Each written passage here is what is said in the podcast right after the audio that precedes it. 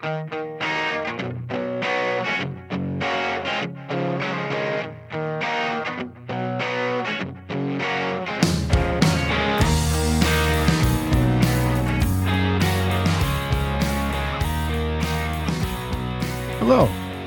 Welcome to Warhorn Media's podcast of Out of Our Minds blog posts.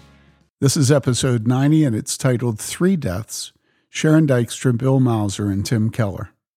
It's third in a series of three. It's by Tim Bayly. I'm your reader. It was published July 27, 2023. As mentioned in the first of this series, on May 23rd, my wife and I learned of three deaths Sharon Dykstra, Bill Mouser, and Tim Keller. That these three died at the same time was to me jarring and instructive. Most readers didn't know Sharon Dykstra or Father Bill, so I introduced them in the first two in this series. Pastor Keller needs no introduction. Eulogized by Christianity Today and the New York Times, the fulsomeness of the times threatened to outdo Christianity today. Pastor Keller focused on presenting Christian faith to members of the cultural elite, and thus his sermons, books, and church marketing were refined to present no threat to the politics and morals of the power brokers and media celebrities who had clawed their way into the capital of our American empire. And a footnote there apologies to Washington, D.C. A century ago, the German philosopher and historian of science, Ernst Cassirer, summarized the Enlightenment's repudiation of original sin. He wrote, quote, Augustinianism is now attacked at its very heart. The concept of original sin is the common opponent against which all the different trends of the philosophy of the Enlightenment join forces, unquote. That's from Cassirer's book, The Philosophy of the Enlightenment. Living centuries downwind of the Enlightenment, surrounded by its toxic fruit of secularism, Christian preachers must do some heavy lifting before introducing the cultural elite to God's schoolmaster of the law and man's bondage to sin. While not repudiating original sin, Pastor Keller's method of gospel preaching was not Jonathan Edwards. The fall and original sin were the scriptural doctrines Edwards declared most necessary and effective to lead men to gospel repentance. In his defense of original sin, written to counter the Enlightenment's attack upon this doctrine that formed the center of its rebellion against biblical faith, Edwards wrote, quote, Christ, in the course of his preaching, took the most proper method to convince men of the corruption of their nature and to give them an effectual and practical knowledge of it in application to themselves in particular by teaching and urging the holy and strict law of God in its extent and spirituality and dreadful threatenings, which above all things tends to search the hearts of men, and to teach them their inbred exceeding depravity, not merely as a matter of speculation, but by proper conviction of conscience, which is the only knowledge of original sin that can avail to prepare the mind for receiving Christ's redemption as a man's sense of his own sickness prepares him to apply in good earnest to the physician. Footnote that's from Edwards' book, The Great Christian Doctrine of Original Sin Defended. How did Pastor Keller handle secularists' denial of original sin? Here's a typical example taken from a church bulletin. It appears in the middle of their order of worship and serves as the pastor's invitation to the sacrament of the Lord's Supper. Quote, Should you join the meal? Answer This is for broken people. It's for you if you affirm that because of your sins, you are worse and more messed up than you even realize, and yet you are more loved and accepted than you had ever dared hope. Unquote. One may be inclined to defend quote, broken, unquote, and, quote, more messed up than you even realize, unquote, as a middling attempt to translate original sins, quote, exceeding depravity, unquote, into our secular zeitgeist. Such a restatement might be defensible, but only if it were accompanied by the proclamation of God's, quote, dreadful threatenings, unquote, and moral law, particularly focusing on the acts of wickedness promoted and freely engaged in by the cultural elite who made up the majority of Pastor Keller's congregation. But this was not the case. Take, for example, Pastor Keller's approach to the most wicked slaughter of abortion. He avoided preaching against abortion and he called other pastors to follow his example. This is from his article called Religion Less Spirituality. Quote Pastor Keller writes A woman who had been attending our church for several months came to see me. She asked me, quote, Do you think abortion is wrong? Unquote. I said that I did. Quote, I'm coming now to see that maybe there is something wrong with it, unquote, she replied. Quote, now that I have become a Christian here and have started studying the faith in the classes, unquote. As we spoke, Pastor Keller writes, I discovered that she was an Ivy League graduate, a lawyer, a longtime Manhattan resident, and an active member of the ACLU. She volunteered that she had experienced three abortions. Quote, I want you to know, she said, that if I had seen any literature or reference to the pro life movement, I would not have stayed through that first service. But I did stay, and I found faith in Christ. If abortion is wrong, you should certainly speak out against it, but I'm glad about the order in which you do it. Unquote.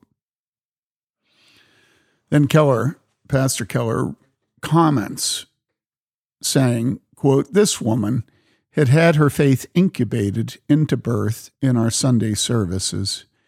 In worship, we center on the question, what is truth? And the one who had the audacity to say, quote, I am the truth, unquote.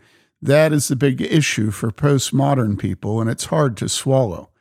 Nothing is more subversive and prophetic than to say truth has become a real person exclamation mark.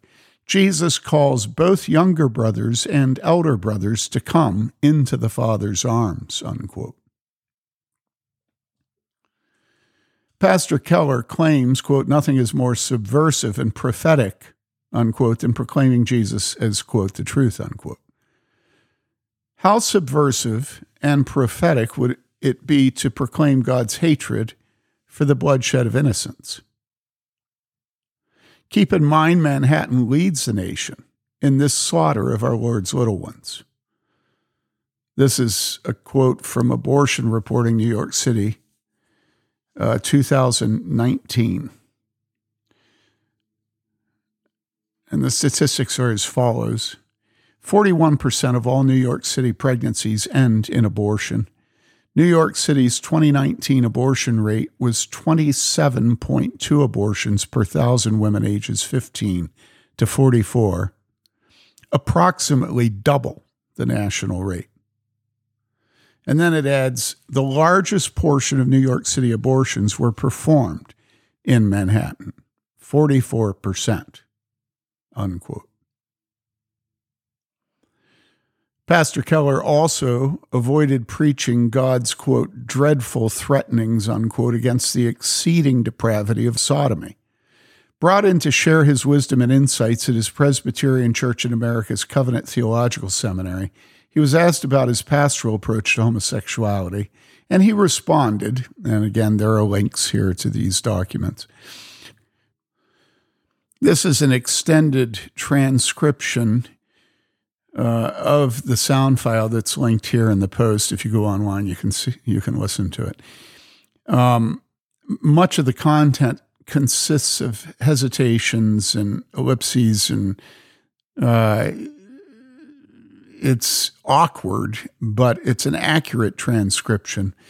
We start with a student asking a question, then there's a series of responses by Tim Keller interspersed with the seminary president Bryan Chapell, who was moderating the Q&A saying things here and there.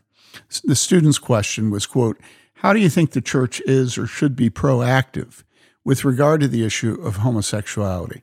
I see the prevalence of homosexuality, and yet the church seems to be afraid to touch the issue.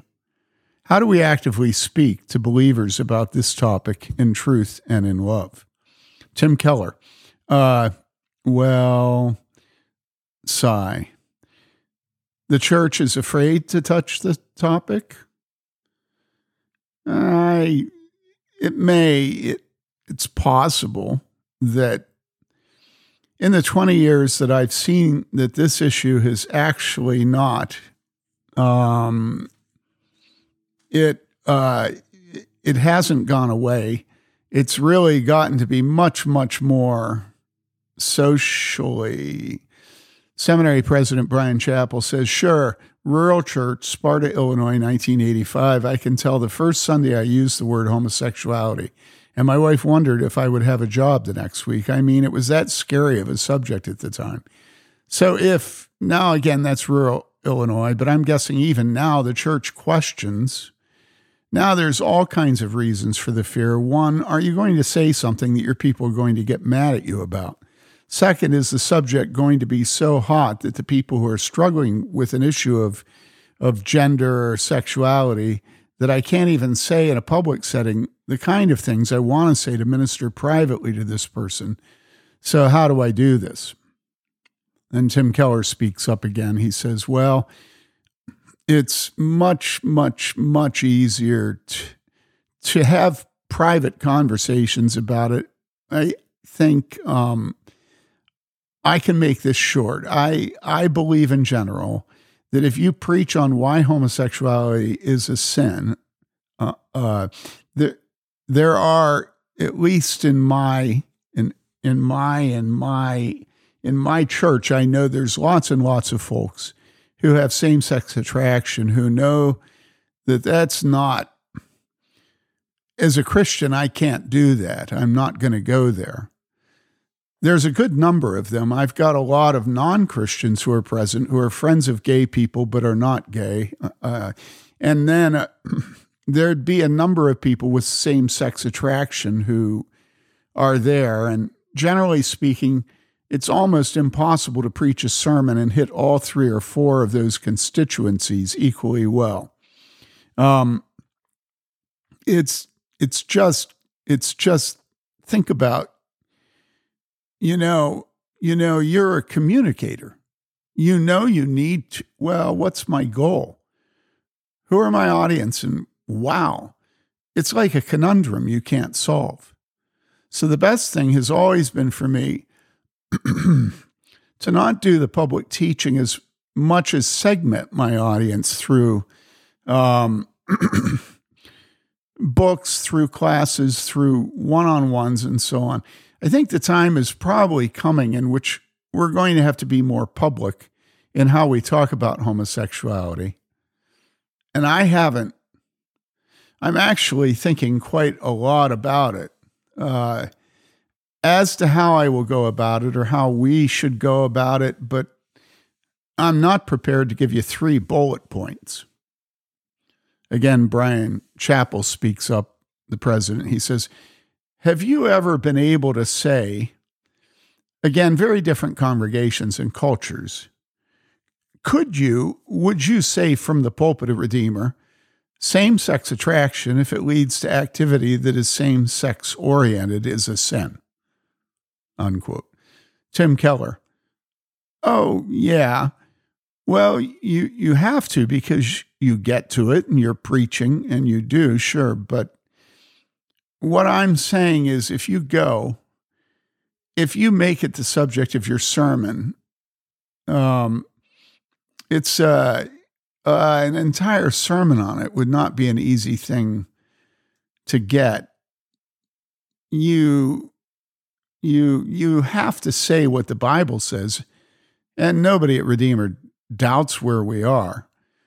But for me to do teaching in the worship service, I'm now going to give you the, you know, the biblical teaching on homosexuality. That has been a hard thing to do when my audience is so diverse. I would have to say the average church, the audience isn't nearly that diverse.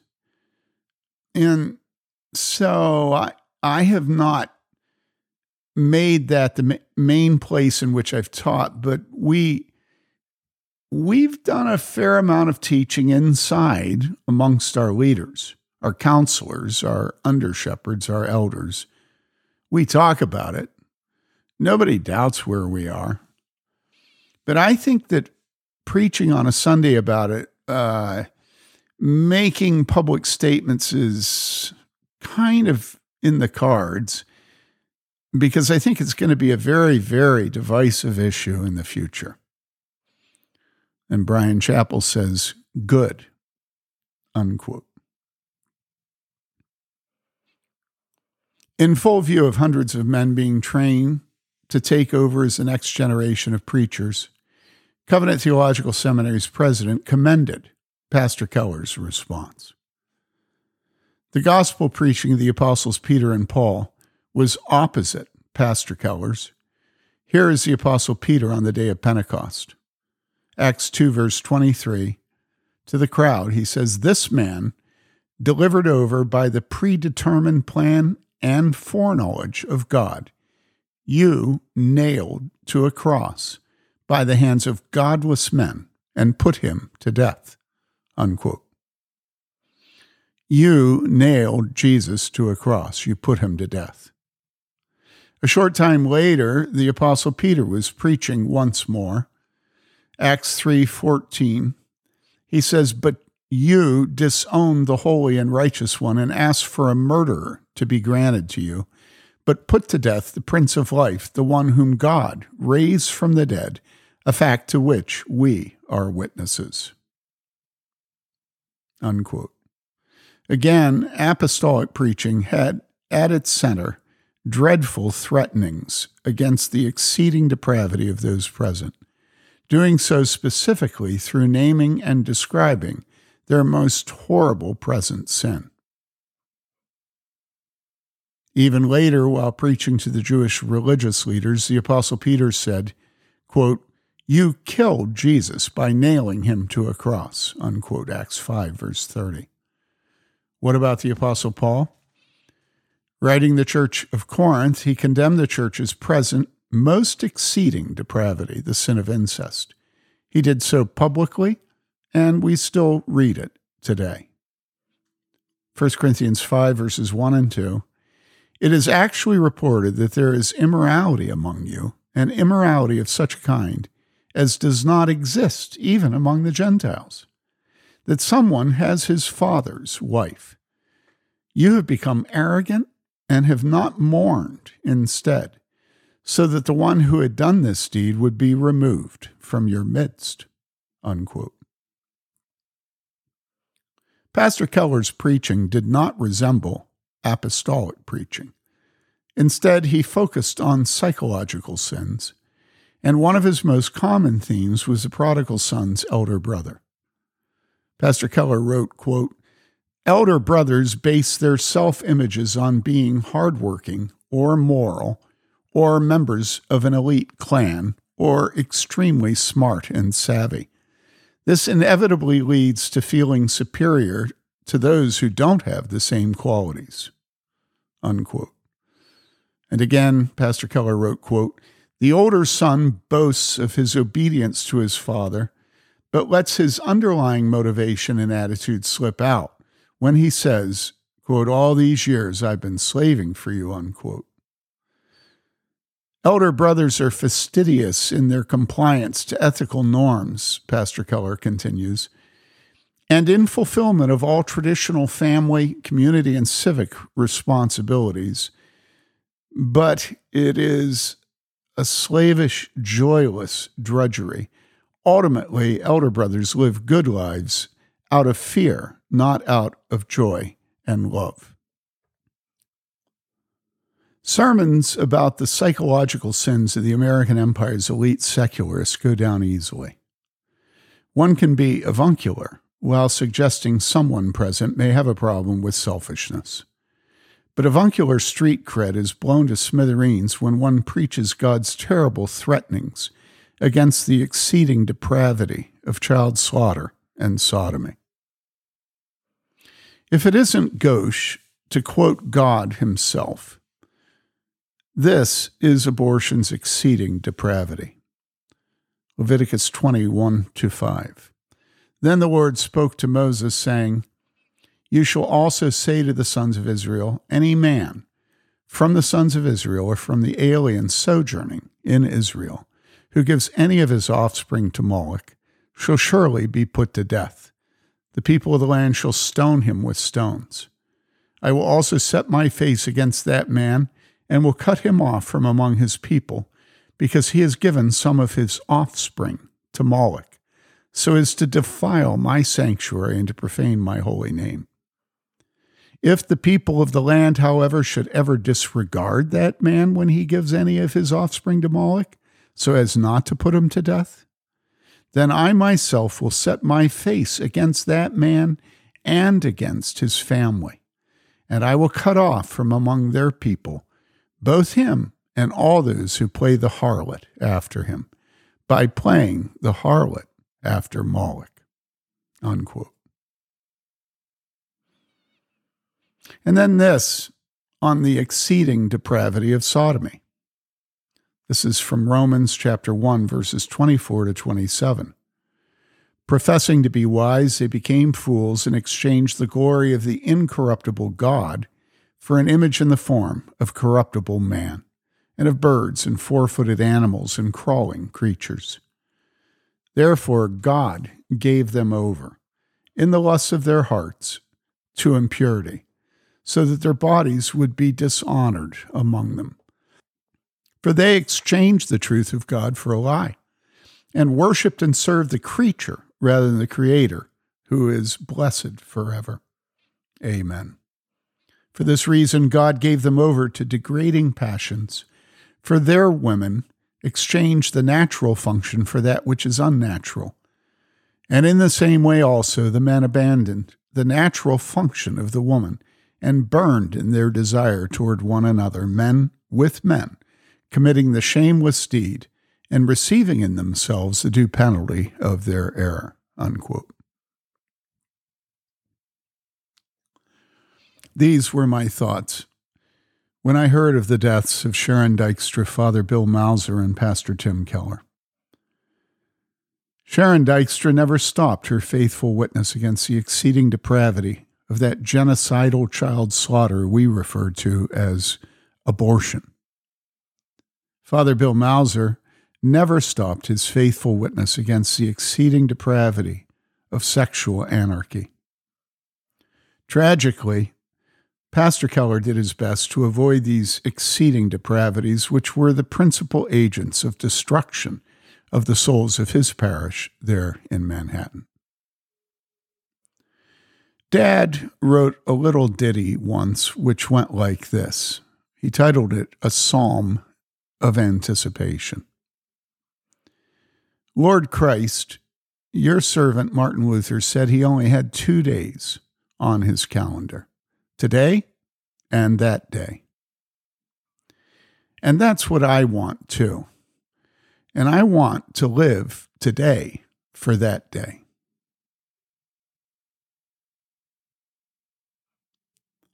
Thank you for listening. Please do us a favor by telling friends they can subscribe to audio recordings of Warhorn Posts. You can also support our teaching by clicking on the Patreon link at warhornmedia.com. This is Tim Bayly saying thank you for listening. Goodbye.